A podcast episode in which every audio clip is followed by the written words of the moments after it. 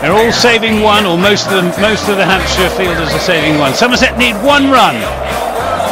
It's Edwards to Hildreth. He's there and bowls Hildreth, and he gets the run away through the onside, and Somerset have won. They've won the Royal London One Day Cup.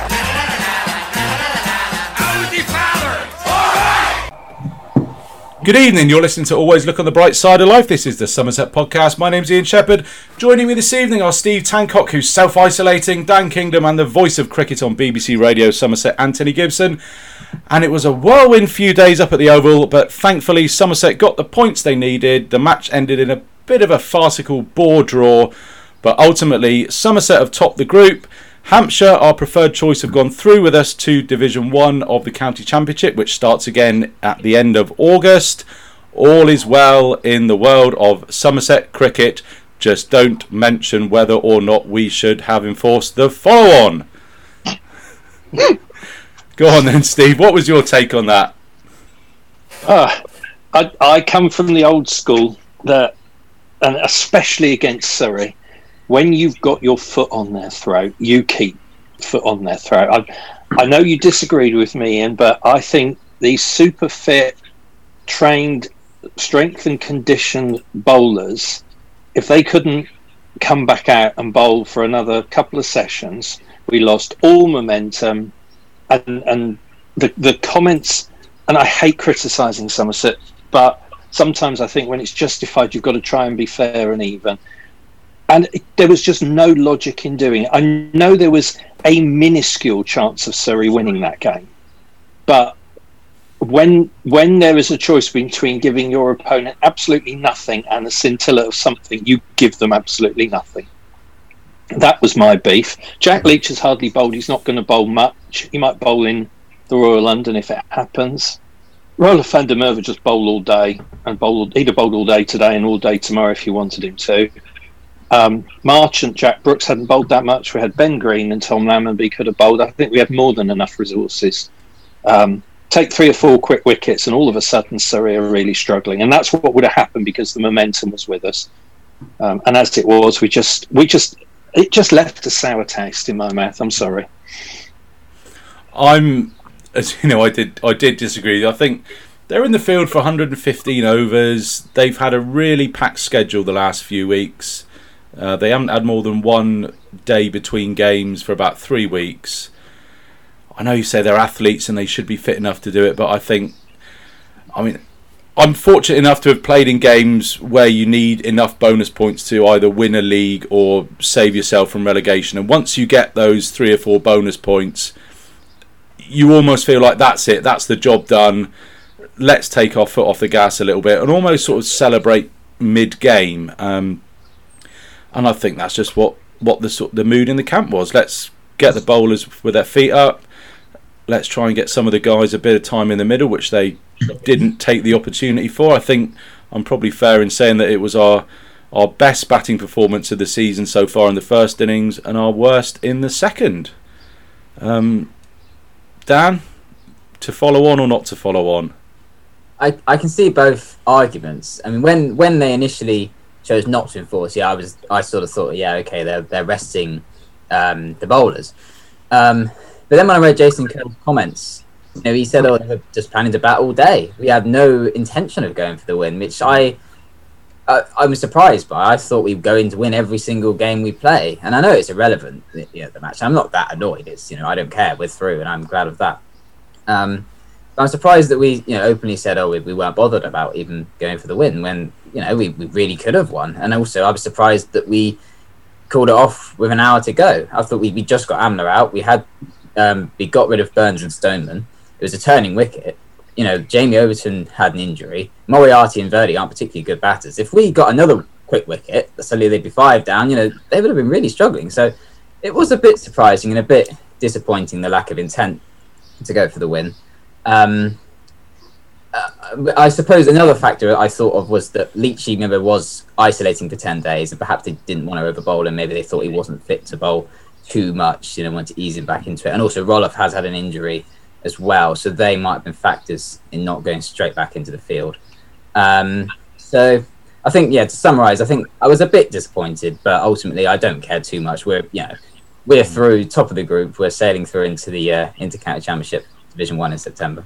Yeah, I must admit, as soon as we got the bonus point that ensured our promotion, or if you call it promotion, up into Division One, my attention uh, was slightly more focused on Cheltenham than it was on uh, on the Oval. Anthony, to follow on or not to follow on? I think you have the casting vote. I think Dan's half and half. I'm no, and Steve was yes. Well, in an ideal world, I'd be with Steve, but I never expected them to enforce the follow on in a, in a million years. Um, and all of the steam went out of that game when Hampshire failed to get a fourth batting point and Somerset were through to the first division. Somerset weren't interested in winning it, and Surrey weren't bothered if they lost it either, um, because there was a brief moment when it looked as if Leicestershire might have a chance of beating Middlesex when they got them six for three. Uh, in their second innings, and the sort of Surrey brigade sort of suddenly perked up. But as Mark Church said, you know, if you're Surrey, it frankly doesn't matter terribly whether you're in Division Two or in Division Three. The thing that matters is you're not in, in Division One, and and what that says to me is that um, I'm afraid that this format, brave experiment though it was, is not the answer, um, because there are going to be too too many matches which are pretty meaningless. I, I put it to, to Jason Kerr that the uh, the game had been pretty pointless since that um, since Somerset were confirmed in Division One. He said, "Oh no, no, no, no. There's never anything pointless about cricket because you're watching, you know, good bowlers uh, uh, bowling to top class batsmen and and and all the rest of it." But you know, it, he rather contradicted himself mm-hmm. by saying that mm. they didn't enforce the follow on because what they wanted to do was bat all day. so it's um no, I wasn't I wasn't surprised, but I think it what it what it does is point to a flaw, a serious flaw in this season's yeah. game. Yeah, if, if as your suggestion of taking all of your points through from the group stage was live, then that really would have turned into a cracking final day. But as as we said, it just petered out because Somerset had got the job done. Um, I suppose if Jack Leach had broken a finger, taken a a caught and bowl chance, or somebody had slipped and done a hamstring in that final hour after they'd that hypothetical final hour after they'd shaken hands, then we'd be sat here saying, "Well, what on earth did they play on for? It was a pointless game." So, I suppose Jason Kerr and uh, and James Hildreth, who was captain for that game, uh, damned if they do and damned if they don't. I suppose. And uh, as Somerset social media uh, always uh, always throws up a uh, a vast array of opinions some of them valid, some of them, or a few of them, not very at the moment. But as you say, it just exposes that flaw of of these games being pointless. Um, but hey, oh, until they um, come up with a magic solution and a and a, a format that pleases everybody for 2022, this is what we're going to get. But it was good to see Hildy back in the runs. It was. Mm. I tell you, the, the, the, main contribution that James Hildreth made to the game, though, even more important than his century, was winning the toss. Because mm-hmm. I tell you what, if we if he'd lost that toss, we wouldn't be playing first division uh, cricket come September. We'd have been rolled over by by, by Surrey. They'd have got 400, and they'd have bowled, they would have enforced the follow on, and, and, and we'd have been bowled out twice. So well done, Hildy. Mm-hmm. Yeah, a few positives to take from that first innings, and everybody uh, getting starts and contributing. I think there was a stat about it being the most forties ever in a first yeah, class innings. Down, what was that one? First time in a very long time that five batters that got into the forties and got out, or something, or five batters that finished in the forties. Um, so yeah, it shows that we, you know, Hildy was the only one who dominated, but sort of good little innings from other players, wasn't it? And it sort of worked all right in the end. We seem to be throwing up these anomalous um, obscure stats. We had a good one at, in the Leicester game, and we've had a good one at Surrey. One player is worrying me though is George Bartlett. I think he's got a massive technical issue with his trigger movement. Yeah. He's been bowled or LBW. Um, I think it's four out of his last five out of his last five innings. He's not. He's been bowled or LBW, not playing a shot three out of his last four. Yeah. And if you watch him, his trigger movement, he's just planting his front foot down mm. the line of the stumps. Yeah, well, it's this wretched off stump guard that he's mm. taking, you know, and mm. and it's as you rightly say, he's not moving his feet, and if the ball just nips nips back in, he's dead. Yeah, I mean, they, there's a great piece that they did on um, on Sky Sports during one of those enhanced live streams. I think it was Surrey against Middlesex, um, when Atherton, Butcher, and Hussain just absolutely ripped this this off stump guard technique idea to shreds. And George Bartlett's a, a prime case in point because he is he doesn't know where his off stump is because he's been LBW and bowled leaving straight balls. He's left. Mm. You don't leave a ball outside off stump from the world's number one off spinner on a turning pitch unless you think it's you know pitching on the edge of the cut strip. So he, he, he doesn't know where his off stump is. He's leaving straight balls, getting bowled in LBW. I think he just needs to get in with Jim Troughton and get his feet going in the right place. Hmm. And as you say, Anthony, ditch this off stump guard because it just makes him such a candidate for LBW. If you go back and look at some of the live stream dismissals of his and you freeze frame it, that front pad looks absolutely enormous. And it, the way he's set up, it just looks like there's no way you can get the back down to access the ball, and then you can just contrast it with, you know, other players like Tom Abell, James Hildreth, who happen to be the guys who were batting with when I was having a quick look at this before, just staying a bit more leg side of the ball, a bit more open, and just able to access the ball and not get tangled up around the front pad. So certainly for George to to work on there, but he does need to sort this out before it really starts to affect him. Because if I've noticed it, you can believe that county coaches around the circuit have noticed it and good bowlers will eat him for breakfast and they'll just nip it in off a good length and just be bang bang in front every time. Well, what it means is if, if, if he's taking an off stump guard like that, if he gets a straight ball on middle stump, he's almost bound to be playing around his front pad. Mm-hmm. Yeah, and across the line. You, you know, one way or the either he's you know he's curtain curtain railing it, or he's playing across the line, and that's you know this it's hopeless. I don't know. I don't know where they where they got this idea from. But the sooner they, they forget about it, Yeah. the better, and go back to middle stump or, or you know hmm. middle of the leg, and that that, that you know will get the feet moving because you've got to you, you've got to move your feet then in order to get yourself in, posi- in position to play a straight ball. So, anyway, Yeah, absolutely. So that was done to death by people who know a little bit more about batting than us on on Sky Sports. I think it's on YouTube. So if you want to have a look at that for a bit more detail, just uh, Google Sky, I don't know, Sky Sports off stump guard YouTube, something like that. Um, Tom Lammonby again.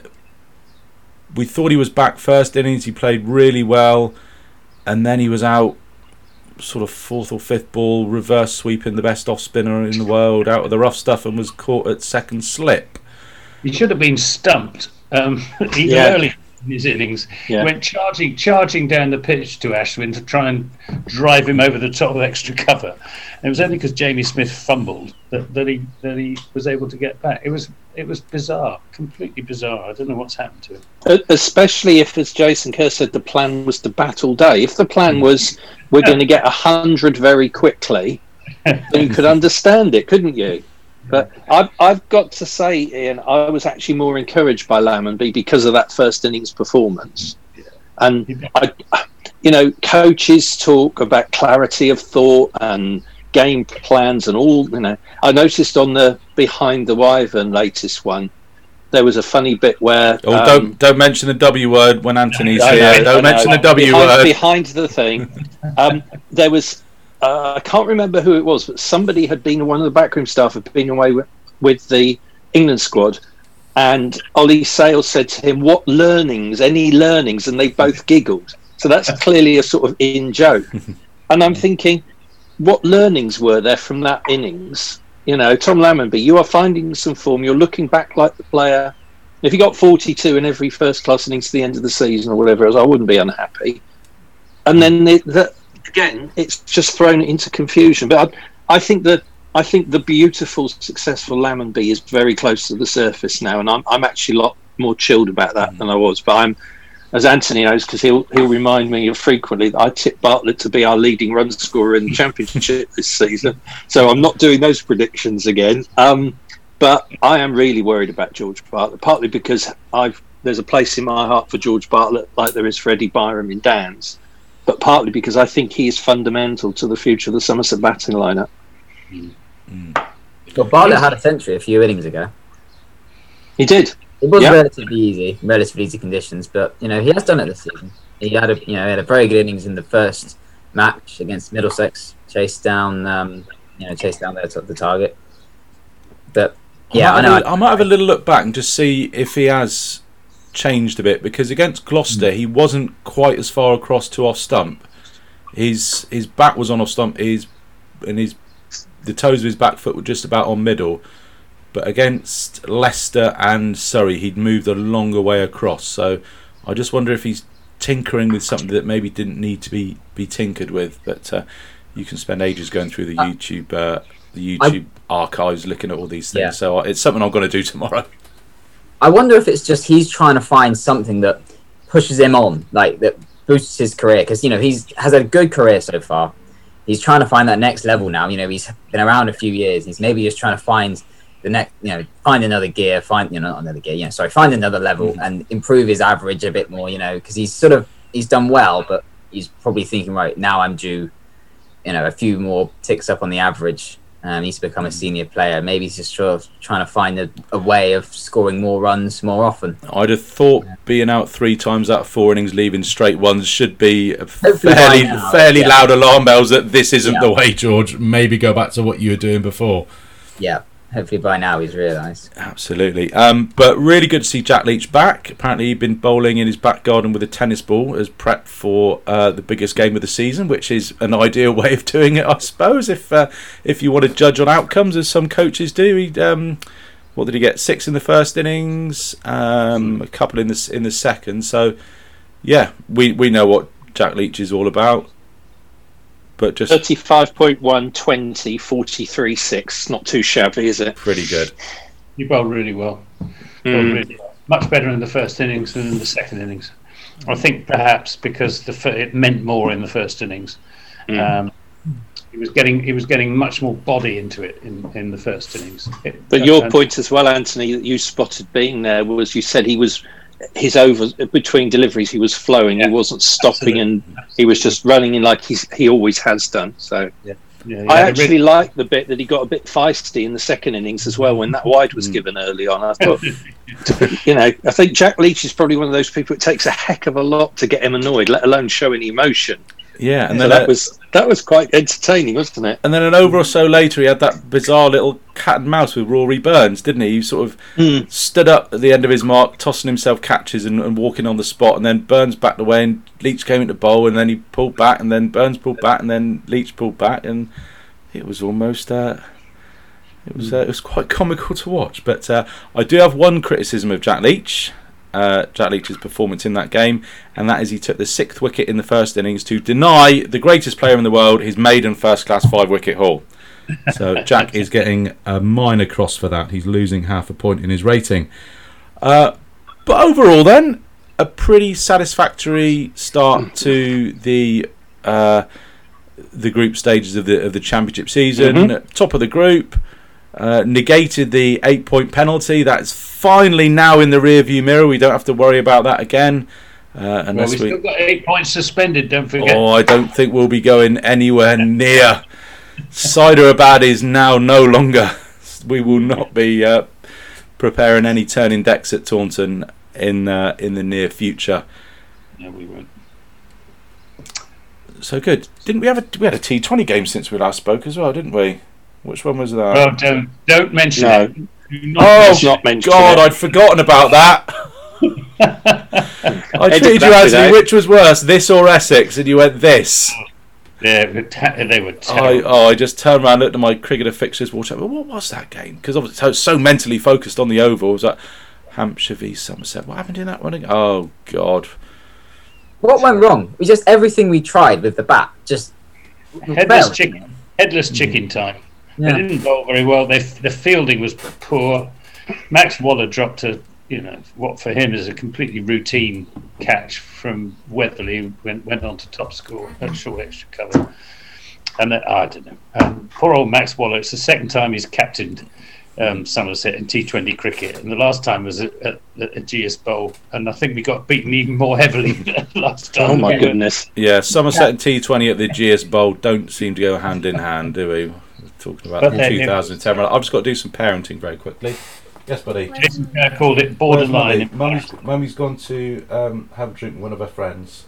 Can I read inside of the tent? You can go in the tent and read. Yeah. Bless him.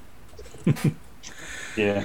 Yeah. So the least said about uh, Ham- were there any positives from that game? I can't really. I can't even remember what happened no. now. Not not a single one.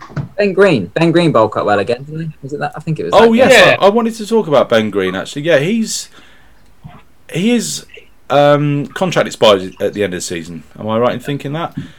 Over the last few weeks, Unless, unless occasionally Somerset do contracts without announcing it. That has happened. But all, as the last time I can find him signing a contract, it expired at the end of 2021. So I think we can assume it's out. You'll get another one. Mm. I mean, he has shown himself for the last few weeks to be a very, very useful. I don't want to say a bits and pieces player, but a, a utility player, almost in the, the Van der Merwe role, in that he can open, he can be that bowling all rounder down at at uh, at seven or eight, um, and he's done really well. If you'd have said to me in April that Ben Green's going to be our third seamer for this crucial game at the Oval, which we need to uh, to get a certain amount of bonus points in to get qualified to Division One, I'd have been very fearful. But he acquitted himself He very well. reminds me, Ian, of night of the he the role he's playing in the squad at the minute. It's a bit like Nigel Popplewell back in the the Brian Rose era, who was a very. And it's when you said bits and pieces cricketer that Popplewell would open, Popplewell would come on and bowl a ten over spell uphill into the wind. If needed, he'd bat at six. He'd get you quick runs. He'd block, and he, it was a real uh, for Somerset cricket. It was a real shame that the lure of the law was greater than the lure of playing at the county ground. But he was that sort of player, and all successful teams need somebody like that. You know, Paul Collingwood in the England, the, the strong England sides of the Trez era, those sorts of people. Um, and I, I actually have been really impressed, and and I think the fact they've given him the captaincy of please go ahead the One Day Cup is a huge a. It's an indication, as Anthony says, he's going to get another contract. But B, it's an indication that not only is he a very talented cricketer, he's got a very good cricketing brain as well. He's been skipping the seconds. Mm.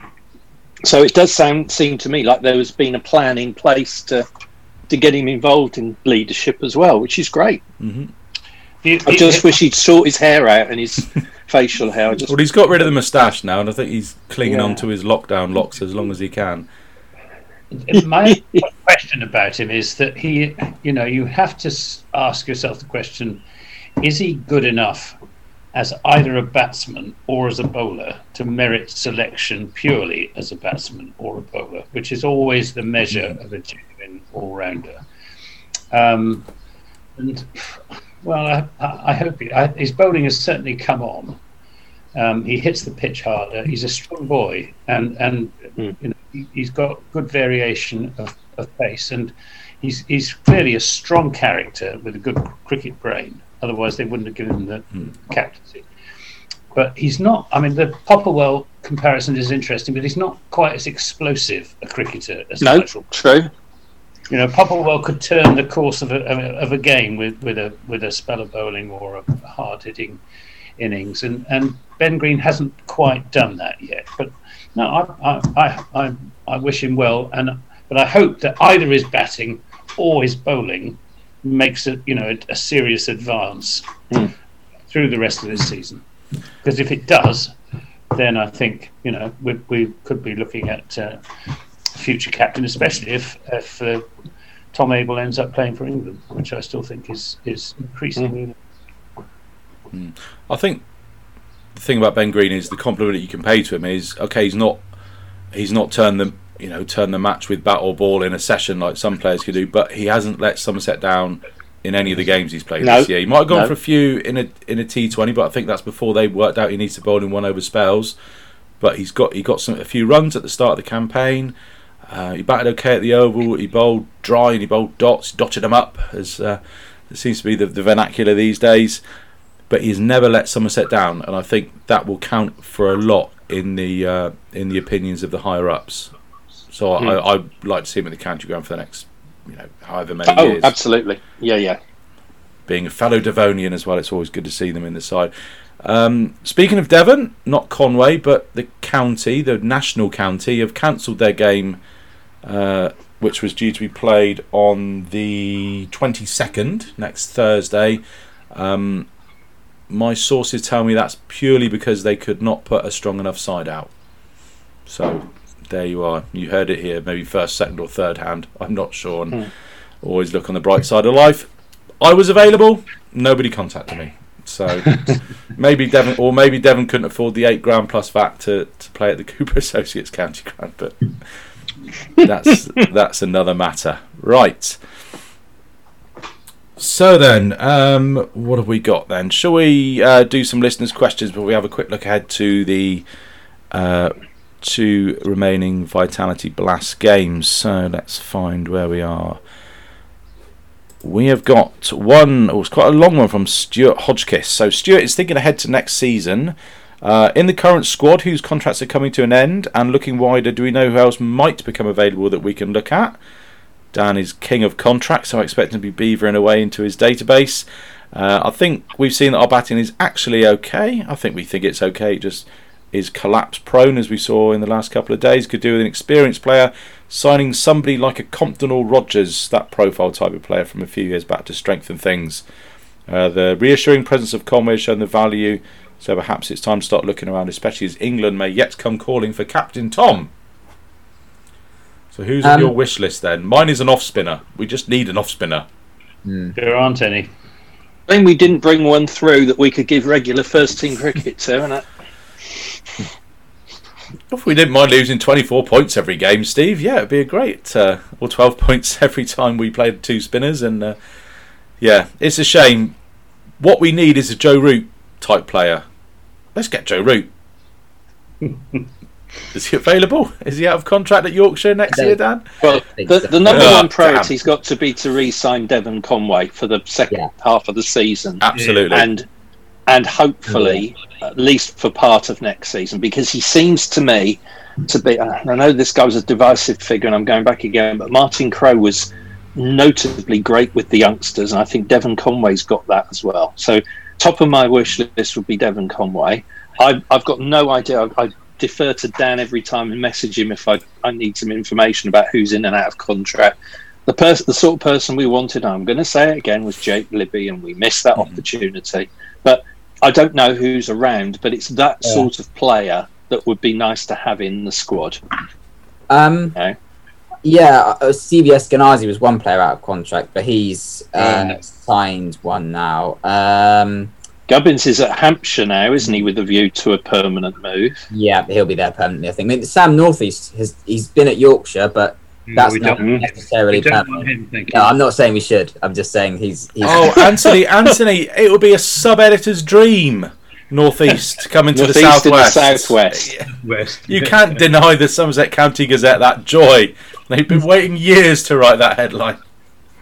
Um, just on just on our players out of contract, I think that was part of the question, wasn't it? Um, there's four, I believe. There's Jack Brooks, Eddie Byrom, Ben Green, and Sam Young. When's So- Hildreth? He's got another year. He signed another one, a new one, uh, earlier this year.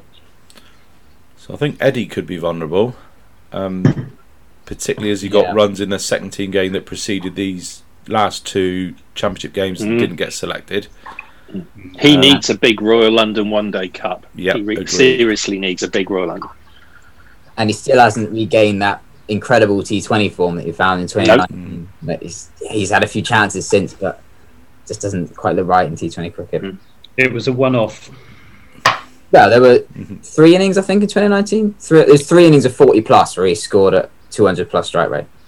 Yeah. But he's not. He was in the hundred draft, wasn't he? And He he's was, not he got been picked up this year. didn't he? Mm. So Lovely bloke, but I, I think he'd probably be better off in, you know, someone like Derbyshire or Leicestershire, where he get regular first team cricket, because he's good enough to, to play for that sort of county. I, I, I don't see much future for him at Somerset. In If we honesty. had the money, we'd probably sign him up to maybe another. Uh, sign him up for one year deal and stick him out on loan, as you say, Yeah. Just somewhere like Derbyshire or Leicester. Do do what Chelsea do, just sign up every youngster under the sun and then farm them out on loan. Not that we've got mm. the money to do that, but maybe we could It's- crowdfund it. He's, he's, he's such a lovely lad. He's such a nice bloke. But he's had loads and loads of chances and, and hasn't taken them, for being honest. Mm-hmm. Mm-hmm. hard, but it's you know. how to play. Well, Yeah, if he could develop his off spin over the winter, change from leggies to offies, he could be that that player that we need. He could. Well, that could, that is, could be is there a George reason? Bartlett. Well, Yeah, George Bartlett could do a Moeen Ali and just really mm. develop himself into a proper off spinner because we need one. we do. The other, the other thing we're all forgetting when I when I say Jake Libby every time we do one of these podcasts, we've actually got our own, and that's Steve Davis, who you know we picked up at slightly earlier in in his career when we signed him, but my goodness, is he repaying the the faith and whatever you know, Mhm. and and. I, I, I totally agree with Anthony. I, I could just sit and watch him keep wicket all day. It's just Yeah. a thing of beauty. It, it really is. You know, it's a proper no, no disrespect to some of the other wicket keepers you see, especially in the shorter form of the game, but he is a, a wicket keeper who who's right up there, in my opinion. With you know, I was brought up on Derek Taylor keeping wicket for Somerset, and he was the same beautiful, beautiful wicket keeper. Couldn't- wasn't necessarily in the same tier as Steve Davies as batting, but it must be lovely to bowl to a wicket keeper like that. You know, it's just Hmm. just must fill you with confidence. So. Especially if it's, you know, like Jack Leach. I mean, it's Yeah. it's- Yeah, he's a Yeah. keeper's. He's a keeper's keeper, if that Yeah, makes yeah. sense.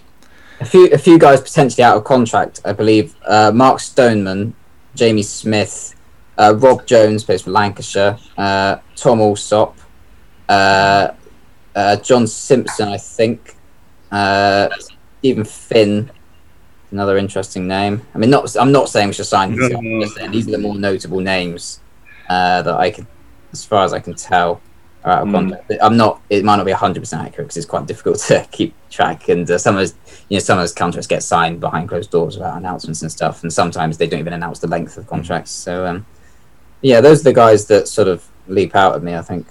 Um, yeah, that's it really. Yeah, nobody obvious jumping out on a on a wish list there, No, apart from No. no. maybe somebody to help George Bartlett develop some passable off spin because we could have. I want to see I think George. Coming from the championship side. Yeah, Hmm. I think George Bartlett might be temperamentally more a leg spinner myself. I can see him Yeah. bowling leg spin. I have seen he did bowl some off spin. Yeah, he, Did he? He has The only memory I have of George Bartlett's bowling is that moon ball Oh, that he yes. bowled that, that Yes. went about a foot above the batsman's head. Um, and whoever it was that slipped just creasing about laughing. So I think that probably put paid to George Bartlett's first class bowling until he has a second coming. Right, moving on with questions then. Zach Harwood asks, what would you or who would you say are the teams most likely to stop Somerset winning that elusive championship title? Warwickshire are above us on um, oh, I don't wanna- 21. 21 then we're on 18 and a half Yeah. I don't want to switch tabs on my PC because I'm, Lancashire I'm 16 and a half. Lancashire. Hampshire 8 and a half. Notts 5. Yorkshire 4 and a half. Lancashire are the team we have to. Uh, uh, you know, we need a home draw against Lancashire. That's. Uh, I think that's crucial. now we may get that because of the way that the fixtures lie because Old Trafford will be out of action for Because of the Uh, test match. because of the test match rounds two and three, I think. I don't think they could finish a championship game on the eighth and start a test match on the tenth. I don't think they could logistically do No. that. No. So Lancashire will have to be away for those two Round fixtures. 2. Round 2. We'll have to be away on round two because we've got the women's international on the 9th, which is the day after a championship game is due to finish. So we could Right. we could potentially it could lie that we have to play Lancashire at home. Touch wood. So I actually fear Hampshire most, you know. No, no, yeah, they're, they're the team that I'm least worried about, to be honest. Yeah. Really? they're not very. They're really not very good. Kevin James is, uh, you know, uh, they're they're bat. They, you know, they haven't got. They've got uh, Kyle Abbott, um, but that's about it.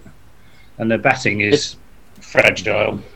I don't know. If we were starting even, I would fear Yorkshire most because I thought they were at the start of the season. I thought, but that's a that's a big handicap for them to make up because of the two games against Lancashire.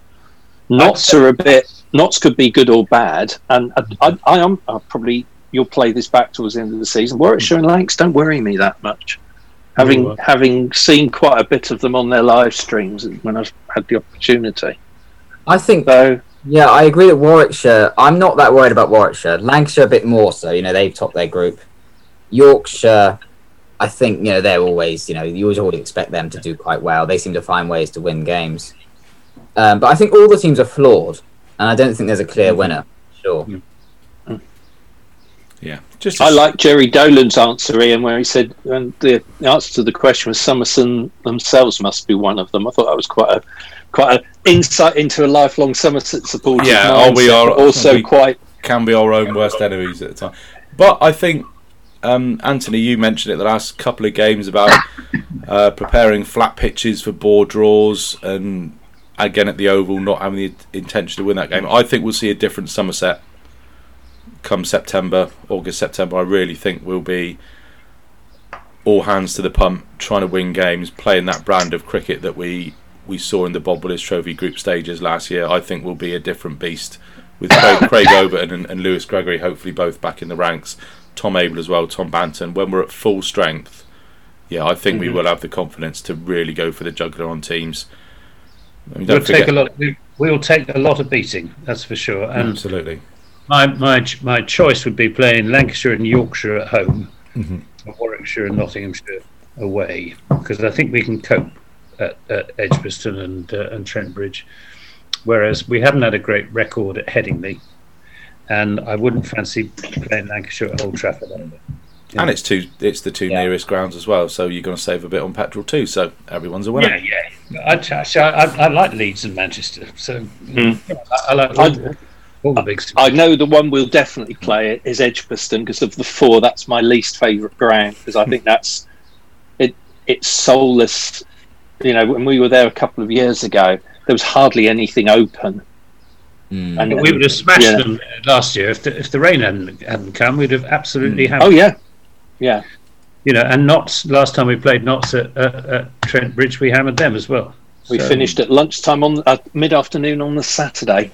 Yeah. Because we were walking out the ground as the fans were going into the city ground for a Forest game. Yeah. Nobody to fear in I Division One, then day. Zach. No.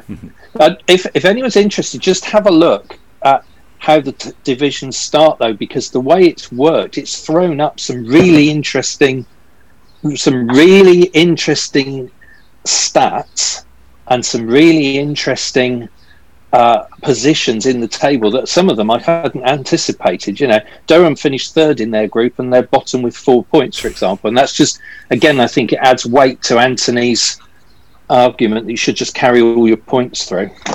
Yeah, it seems odd. I think I think what we've got to is I think what we've got to understand is that the, the points carry forward. They're not a reward for doing well or doing badly, or, or you know, they are they are simply reflecting one of they're replacing a match, and it's just it could be one of five matches, and if you didn't do very well in the first stage, then sorry, but you're gonna have to live with it. And it's you know at the end of the day, it's your own fault. you know, if Yeah. the team is complaining that they've got two points at the start of the next stage, well, I'll say to them, well, you should have played better cricket then. You know, you should have beaten Well- Warwickshire. Notts fans aren't very happy. You know, they lost. York, Yorkshire might argue that it's the fault of some ancient witch casting a water dividing spell on the outfield. I, that was bizarre. What happened at it was at Headingley, wasn't it? Yeah. Yeah. There that they had water coming. Rather than Emerald stand, you know, at the rugby rugby ground end of the um, end of the ground, where the drainage is. They said it. Uh, Yorkshire said it's to do with a layer of thatch, which is which is just below the surface. Well, we had that Not a layer of Thatchers, a layer of No, no, no, no. not cider. We had that problem at uh, Taunton back in Brian Rose's day, and he had it all ripped out. So, um, The irony of it was that game was meant to be at Scarborough and got moved because apparently Scarborough counts as a stadium and therefore the COVID restrictions meant they could only have a couple of thousand in, which made it economically unviable. So it got moved back to Headingley. bonkers. Oh, well. I just hope that the um, the championship gets to be played properly to a finish, and we're not bedeviled with Yes. COVID withdrawals and all of those sorts of things. No, definitely not. But um, We won't. Uh, what we won't have, uh, the person we won't have, of course, is Jack Leach because he'll be playing. He'll be with England. So you and won't hopefully see. playing. Well, he will, everybody will be available for the last game. That's um, that's a godsend because the uh, final test against India finishes on or midway through round three. So um, everybody, barring injury, sh- uh, should be available for that that final game and the, the Bob Willis Trophy final as well. Right, moving along What a shame we won't be playing Gloucestershire in the Bob Willis Trophy final. Hmm. My dream scenario. Yeah, it's it's interesting that Bob Willis. How up for it are the players going to be? Because it's a five day game after the two day game that you've potentially won or lost the county championship in. So one side is going to be on a massive high for winning the county championship. Probably on that Friday night, they're going to want to go out and have a shandy or two, and especially if it's Somerset, because that will be the greatest day in the history of the county. The pubs at Taunton will be overflowing, whether we're home or away. And then to have a weekend off and then go and play a game, it's just got. It's, is it a bit after the Lord Mayor's show? Well, Yep. Yep. yeah, And as we said previously, you could have got the extra game in Yeah, so that But everyone played everyone again. I mean, it's I, for a good. It's for a good reason, a good cause. I get, I yeah, I get the point of a Lord's Yeah, final, but it's nice for the fans to go up for one day for a Lord's final. And I mean, I heard you and, and Mark Church talking about it on the commentary about it being the showpiece of the season. I'm not sure if you if it's five days in London, which days do you go up for? I don't think many fans will be able to afford to go up for all five days and pay London hotel prices for a week. Oh, I don't know. Something just something just says to me that this game would be better off played in a different format. Maybe maybe a one day game between the winners of the T20 and, and the Royal London. Maybe a 50 over game at Lords. Maybe that would be a better um, uh, a better game than a, than a five day final, which creeps into October where you're not really going to get the weather. So It's, there we are. If if they do change the Bob Willis Trophy final to the, the winners of the Royal London and the T20, my royal I will send the ECB my bank details for the royalty payment. Make it a 35 over game as well, to in between teams together. Could be fun. Or make it. I've oh got- no, it I've could be between the. win- No, let's not. Let's not have it between the winners of the hundred. I've got to go in a minute, but can I just pass on um, one suggestion that was uh, made to me yesterday um, about the Royal London, which uh, you know is is in the balance at the moment, um, which is that instead of having it on this sort of league basis, they turn it into a knockout, as per the old you know Gillette Cup You know, Gillette Cup. um, which would which would mean fewer games, so less risk of being disrupted, and potentially more excitement, and some and potentially some really exciting cricket for spectators to watch. Because if there is no Royal London One Day Cup, we ain't going to see any cricket at the county ground in Taunton. Are you between- talking just just for this one in twenty twenty one or? Just for this, you know, be, be, because of the problem of raising size with, with COVID and all the rest of it, all of, all of the uncertainties, if they want to cut it back, then cut it back to a knockout. Because I think that, you know, that that would be exciting and, and it would take us back to the old uh, Gillette Cup days. And um, I- Isn't the flaw in that though that we we still may see no cricket at this county ground because you might get knocked out in the first round away from home. So- then that would be our fault rather than the ECB. Yeah, I know. It's just uh, be, for the fans. I just think you, you've got to guarantee a few games. I think I mean, ideally, the Royal London One Day Cup goes ahead as planned, and you know, fingers that is the, the noise at the moment seems to be that it that is currently the plan, but a lot can change in a week. You know, it's a week away. Well, the ECB said they were going to put out a statement today. We haven't had a statement yet, um, which may which suggests there's a lot of, of hard talking going on amongst the uh, county chief executives, who I dare say have been on Zoom for most of the day with people in the ECB. Um, but if we, if we can't have the- you know the, the proper Royal London One Day Cup, then let's have a scaled down knockout version of it rather than scrapping the whole thing altogether, which I think would be just appalling from the point of view of um, cricket cricket followers, county cricket followers, especially. I suppose that the with that though is if you had a side having to withdraw from the first round because of isolation, they could come back into the tournament at a later date and maybe play two or three home games still. I, but if they if they were if you had two sides that were isolating maybe round one, then that's it. They'd be out of it. So I don't know. It's I would like to see a more knockout cricket though. Hmm. I mean, I, Oh yeah, yeah. But when we had the, the championship, the Sunday League, and then we had the well, the Nat West was the knockout, wasn't it? And then the Benson and Hedges had the group. Benson Hedges was regional to Yeah. start with, and then a knockout. leagues, yeah, and then a knockout. Yeah. Mm. Mm. Which I But that they was, you know, the Gillette Cup stroke Nat West was the FA Cup of cricket. It was, you know, it was the la- usually the last game of the season, other than the final round of the Sunday League, and getting, you know, even Dad and I went to semi-finals all over the place, and you know, quarter-final at Headingley, semi-final at Lords. I remember one year, and getting to the final, and it meant so mm. much. And then Oh, yeah. I think the knockout does something that you know the Royal London, you you go through this rigmarole, you don't you a group to then get through, and you can afford to to mess up. But I- I just cannot describe the excitement of being in the county ground for one of those, you know, especially the quarterfinals and the semi-finals back in the day. And if we could bring that back, I'll, ra- I'll raise you, Steve. I I can remember the excitement of going down.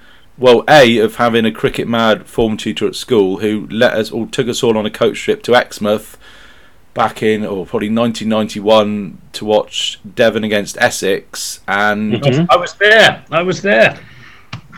You, and you didn't come up and say hello. You didn't think we'd be doing a podcast together 30 years later. and I, I just remember being sat one side of the boundary rope and the England captain being a few feet away from me. And I didn't have to go to one of eight regional franchise grounds to uh, to watch it. I had to go Hmm. half an hour from Newton Abbot to Exmouth to watch the England captain play cricket. Now, which one of those is bringing cricket to a new audience? absolutely right. There we go. So bring back the NatWest Trophy, scrap the hundred. Which answers another question. Lord Lupin on here, the hundred all county cricket discuss. Yeah, well, I'm No. going I'm to love you and leave you now before we get onto that particularly topic. So um, I'll I'll see you next week. Yeah. Cheers, Anthony. All in the, the best. meantime, let's hope that, that we win our last two Vitality Blast games. And- Absolutely. So you think you think Tom Abell's not going to be fit for either of those, or just Glamorgan? Uh, I've got no indication he's going to be fit for either of them. Um, uh, unfortunately, um, it's. I think he's had. He must have had a bit of a setback because a couple of weeks ago ev- everything was optimism, and now it's the other way around. So, sadly, I don't think we'll have the benefit is- of his services. But it's two big games, and I'm looking forward to playing the Gloucesters on Sunday evening. Yeah, definitely not on the live stream though. On Sky Sports, which we'll uh, On we'll, Sports. we'll discuss. But you can you can still listen on, on BBC BBC Radio Somerset. DAB or on the BBC website. right, see you, chaps. Do our best. Cheers, Yeah, Gibbo. All care. the best. We'll catch you next week. Right. Uh, okay. Right. Moving on with questions then. Uh, Chris Payne immediately assuming Tom and Craig come back in. Well, I think Tom um, Abell's not going to be fit. Who come? Who does Craig come back in for? Well, bloody anybody after that Hampshire performance. Quite frankly, um, I would assume he'd come in for. I'm trying to remember the side. of Probably Jack. Um, he might come in for. Maybe Ben Green. Uh, I, I Jack worked out Brooks, I would think. I think Brooks might play. Uh, oh, I suppose, oh, I suppose maybe we don't need Brooksy actually if, if Green's going to. Um, I worked out my side earlier. It involves Steve being back in because Steve uh, is in the squad. I don't know if you noticed Steve Davies. Mhm. Hopefully, he and no Bartlett and no Byrom. So presumably, there's a good chance Steve will bat at five or so, or maybe he'll go back to opening. I'm not sure, but um, the question is, Leachy might play because it's Cardiff. Mm. Yeah. He needs spinners. I think Devon Conway said to Jason Kerr and Andy Hurry, if you want me to come back next season, I'm not keeping wicket for you again. definitely a chance of that. Fair enough. Um, And oh, we've already done Chris's question about uh, who would we like to have our two away games Well, against. uh, just just on that, guys, because obviously I've got a bit of a bias here, so I wouldn't mind Old Trafford because it's a half an hour commute. I love going to Headingley, and I don't really mind Nottingham. But which of, if you got a choice of the two, which ones would you just just to come up and stay a couple of nights and be in the city as well as the ground? Which are your two favourites? Well, I've never been to Old Trafford. Of, of all the grounds that we might be playing at, Old Trafford's the only one I've not been to. So I, I kind of, for those reasons, I'd love to hopefully be at Old Trafford. Um, but yeah, that and I quite like Trent Bridge. I think it's yeah, quite I nice. like Trent Bridge too. Yeah, I think I haven't told I haven't told Debbie yet, but boarding lo- board and lodgings are available to the highest bidder if we get Old Trafford. Fair enough. So we'll hope for well, but and then Anthony says we want Lancashire at home. So I think we'll get Lancashire at home in the last game. yeah, that's what I did in my fixtures. I've I've done the fixtures for the ECB. I've all I know, the- I saw. tweeted them out. I tagged ECB and they've not done it. They've not released them. I thought that would have been done by now. I really would. I I it it would take some bod in a even with a fixtures com- even without a fixtures computer it'd take you about half an hour if you can do it on a spreadsheet so i'm really disappointed that those fixtures aren't out yet it's I guess they've got to consult the counties, and plus the ECB are probably preoccupied with the whole One Day Cup issue. But Mm, is it all the same department though are they Yeah, all, I know, I know. don't yeah, I, I hopefully it's soon. I think I, I, I can. I'll allow them a week, maybe two. yeah I, i suppose I think by next weekend, I think it'd be nice to know because people need to know for planning hotels and stuff. but surely they would have consulted the counties anyway because irrespective of what group you're going to be in you're still gonna, you know we might i don't think we've got what have we Yeah. got in september we've got we've got the ian botham dinner that's on the thursday the 16th so that's not going to be a a i mean they've blocked they've blocked these weeks off so but there's still the different counties. In the, you do, still need to sort of wait to see which county and which group to sort of work out who who gets what. You know, you don't know who's gonna. You know, but they can do that now i did Yeah, it know i they did it can, last yeah. night it took me 10 minutes I know. I don't know. Who knows? Who knows? i mean uh, uh, i know we've got an evening with tina turner um, is anybody going to that No. No, I'm not. It's on my birthday as well. I'm not, definitely not going. Um, right, moving on then. Uh, uh, Chris would like to go to Edgbaston and Trent Bridge. So I think have we decide have we decided Old Trafford and Trent Bridge? Me. Old Trafford. I love it. I Old love Trafford. Old Trafford got- with the heart, but Edgbaston with the head, Yeah. possibly. yeah, probably. Okay, fair enough. Um, do, do, do, do, do. Where else you going then? Uh, too many times. Da, da, da, da, da. Mike Unwin to enforce the follow on or not? Is that the question? I think we've discovered that. Andy Cleve has written a dissertation of questions. Did Anthony manage to get any updates from Jason Kerr on Tom or Josh Davey's injuries? Well, we think Tom Abell's not going to be fit for the remaining two Blast games. Is Josh Davey in the squad for tomorrow? No, there's no, No. mention actually of, of there's no mention of his status. Of where- No acknowledgement that he's injured at all. So um, no. If it's if it's what I heard, it's normally about two to four weeks. So I suspect they'll say we want you in the the Royal London. So that's that's the planning at the moment. Let's say without tempting fate. Yeah, fair Yeah. dues. Um, uh, goes on. Thoughts on Ben Green being named as Royal London skip? I think we covered that. I think we know he's a he's an old head on young shoulders, captain in the uh, the second eleven. Uh, valuable, very valuable player for Somerset, quite underrated. And will the hundred be the death of county cricket, particularly with the worrying rumours of the Rolodica potentially being cancelled? Would leave counties in perilous positions, loss of crowds in peak summer, amongst other things it could potentially still happen if the ECB are in these 11th hour Zoom calls, as Anthony seems to think they might be about the future of it. But I th- yeah. I think you've got to go for it and just cross Yeah. the bridges when I they come agree. to it. You can't plan. You have to hope for the best, plan for the worst, but you can't plan for the worst and then have the worst. Um, do you see what I mean? You can't just say, "Oh, well, it might, it might happen," or "This plane might crash. I'm not going to go on holiday this year." You know, you have to. Mm. I Yeah. think you just have to reiterate to the counties that you know players have to be really careful about where they go. They have to be really careful about who they're mixing with, um, because it could have pretty dire consequences for clubs' finances, um, and it'll also make us really sad that we can't go to. I think I think it Awesome. needs. It, it's worth saying again though, Ian. that There's two things. I think our be well, I'll speak personally. I won't put words into your mouths. It's, if they'd have come up with a new format of a competition and and it had been agreed it'd be good to try a new format, you try it with all the existing counties. Yeah, if you hmm. want to get new people, like you said about going to Exmouth and seeing Graham Gooch, if you thought that by having Steve Smith and Ravi Ashwin and whoever at Taunton would get more people in, and you could get two overseas players in for the competition and then try it, absolutely fine with that. Yeah, it is the complete artificiality. I was trying. I was trying to explain this to Debbie and saying to her, "You imagine that they created." The Northwest Superbs, and you told Everton, Liverpool, Man United, and hmm. Man City players that there's a team that's going to play in purple based at, let's say, Old Trafford, hypothetically, as it's the biggest of the four grounds. I'm pretty certain you ain't going to get many Reds, Blues, Man City, or Man United fans buying into that. It just Yeah. because there's no history. That that's the problem for me. That's the real problem. And Tom Banton might be Welsh Fire this year, but he could be Manchester Originals next year, and Yeah. whatever they're called, Southern Braves the year after. And he could be in for his bowling as well.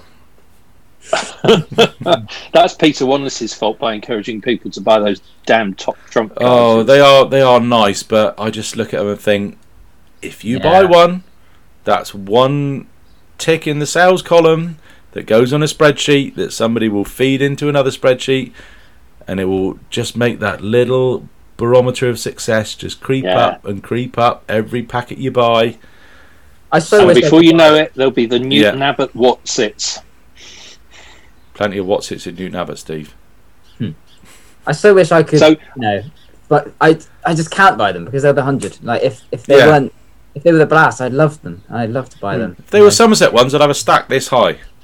Yeah.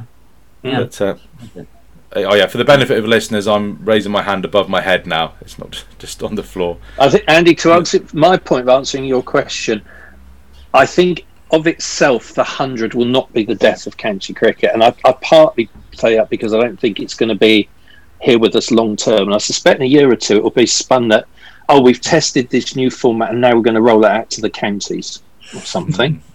But then the county's got the blast. my my as as you know from the the piece I wrote last week, my concern is that it's these constant attacks. You know, the fact that we're playing games in the middle of July yesterday that were utterly meaningless in the championship, Mhm. because that's what, as Anthony said, that's where the fault lies. You know that for Mark Church yesterday, you know you've got to feel sorry for the guy. His red ball season ended once he knew they couldn't make Yeah. Division One.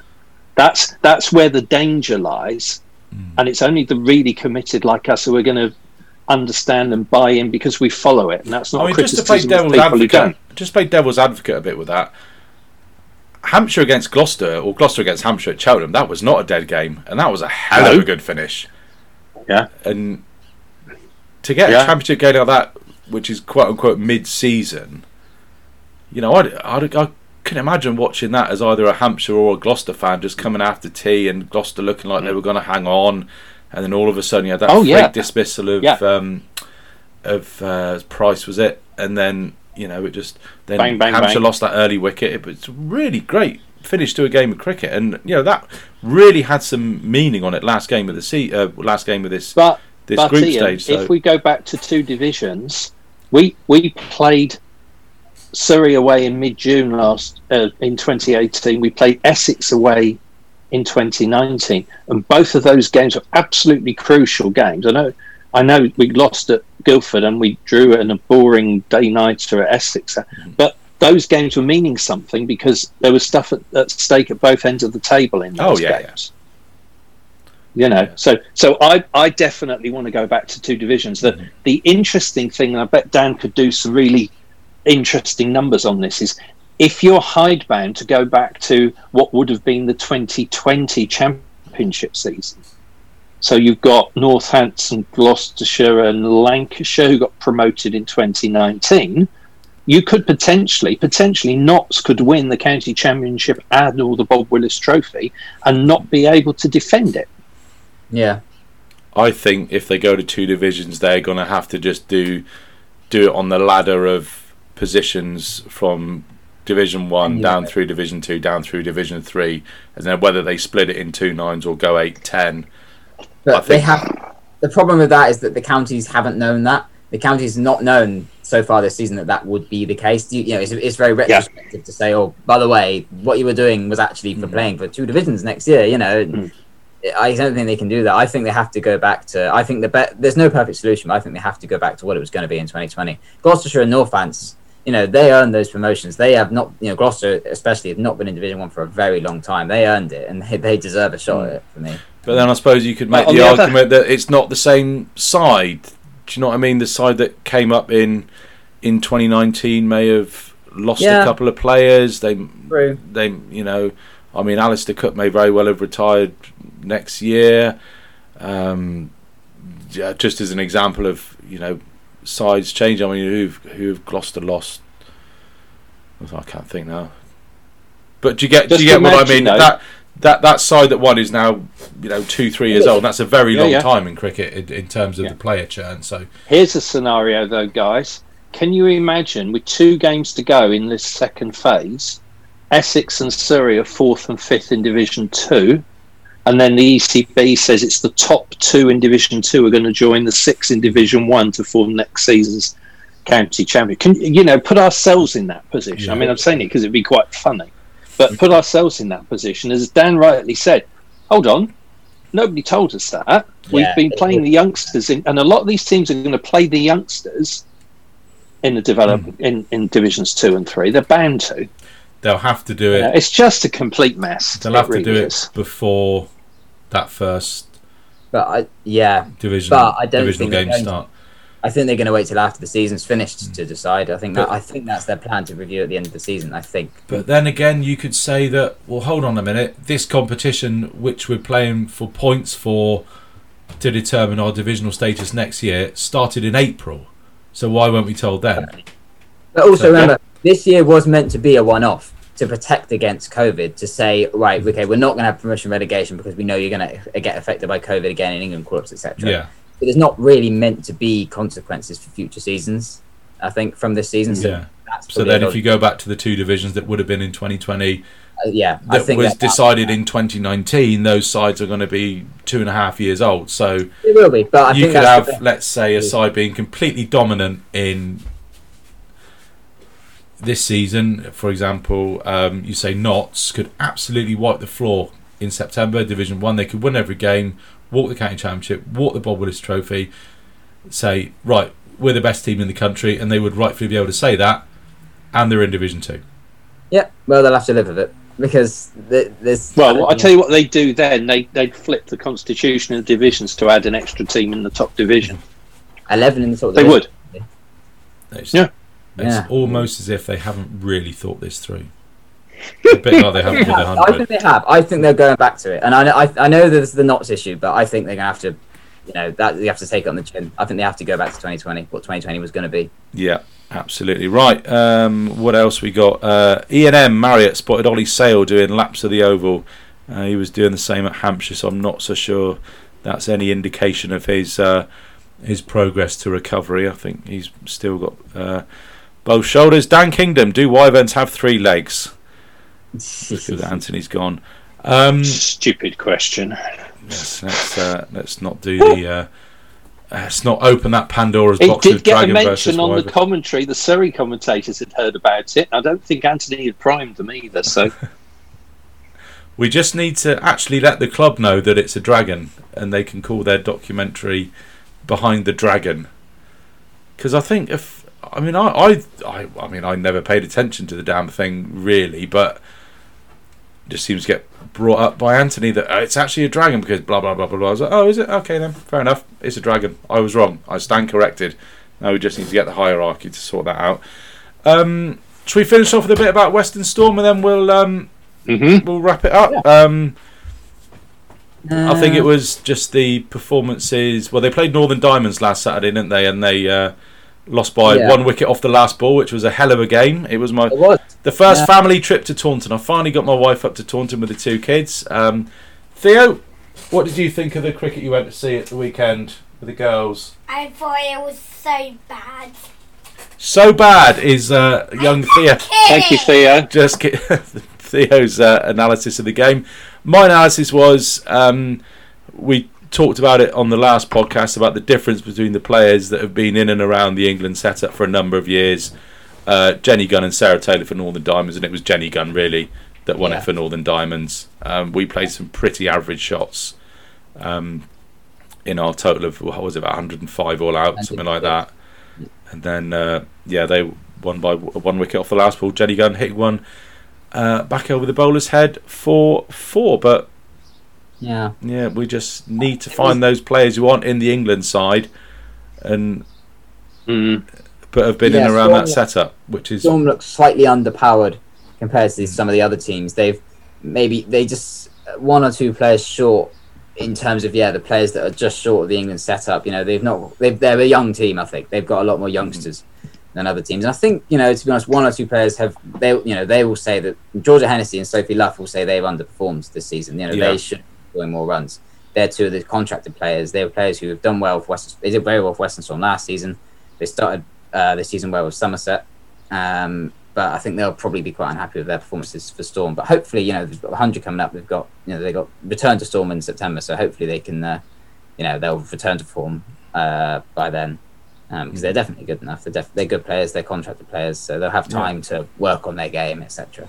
yeah, really good game. It was just- good to see Sarah Taylor back playing cricket, though. Oh yeah, yeah. You could just You know, she wasn't anyone happy who with her loves run out, cricket- but I I didn't think her run out was out, but she didn't seem to get the dive in, and she looked a little bit upset that she was given out. You don't back generally in- see players of of her experience and. Uh, um, train international training on how to behave on a cricket pitch. We, we put it that way to avoid the uh, the sanctions of the match referee. But uh, yeah, she threw up. She uh, she was uh, run out. She didn't get the dive in or anything like that. But she uh, was uh, not very pleased with her dismissal. I couldn't quite pause it at the right moment on the live stream. It wasn't ever lined up correctly to um, to get a definitive answer. So we shall never know. But uh, yeah, a really good game. Really good advert for women's cricket. Quite a few there. Uh, saw a child in a Southern Brave shirt. Um, managed to ref- retain my. Uh, um, stop myself from calling uh, Peter Wanless and uh, everybody else at the NSPCC to uh, get this poor child taken into uh, into care for being brought a bloody hundred shirt by his parents. But anyway, any further thoughts on that? We'll not mention the hundred again. Uh, one other thing is, um, it's good to see James Rew called up to the Oh yes, Championship All Stars squad. I was really surprised. Um, he's not. I don't think he's going to play. I think he's basically. I think there's so it's a 14 player squad. 11 of, 11 of them are senior county players. so this is a this is a three day warm up game against India. It's a county select eleven. Yeah. Yeah. So there's 11, 11 good top cha- championship players not involved in the hundred, and then there's three guys, including James Rew, who are you know as far as I'm aware, you know, youngsters who possibly never. You know, I know definitely in the case of Rew, possibly in the case of the others who have never played a first team game. So I presume they're just sort of there as reserves, and you know, you never know if there's a concussion or something. You know, one of them might get to play, but um, it's still it should be a good experience for him, and he won't be. But he might miss the Cornwall game if, uh, but he won't miss any one day cup games for us, and he, he was he was probably uh, close to selection. So I think this is a this is a proper first class game. I saw I'm not sure if it's definitely first class, but it is a you know it's a proper three day game. Elizabeth Ammon on Twitter said it was a first class game, okay, but I think these games can generally lose first class status quite quickly if and yeah, if they both decide that oh we actually want to give him a bowl and we want to give him a bowl. So Mm. Yeah. even if Jamie's not in the in the starting eleven, he could very well find himself behind the stumps for a session or two, come days two or three in that match. So yeah, congratulations, Jamie, uh, for getting yourself selected for that. Yeah. Sorry. It's James Rew. It maybe get, it's easy to get confused. It's James Rew and Jamie Baird. They're both wicket keepers. So as far as we aware, could keep a that's- batsman. Mm. yeah. Congrats, sorry, congratulations, James Rew, um, on your selection for that. Right, gents, uh, should we wrap this up unless we've got any other business? No, I'm done. Thank you. That's it. I think yeah. Cool, excellent. Right, best of luck to Somerset then for these uh, final two Vitality Blast games.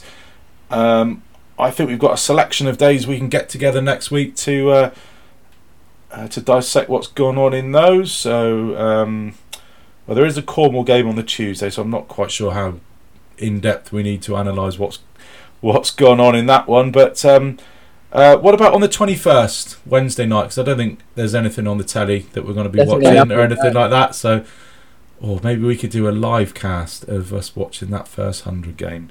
Mm-mm. I'm not No. giving my viewing figures to the hundred. At least I'm not intending to. You never Let's know. watch it on a dodgy internet stream. There we go. So we're depriving Sky Sports of the viewing figures.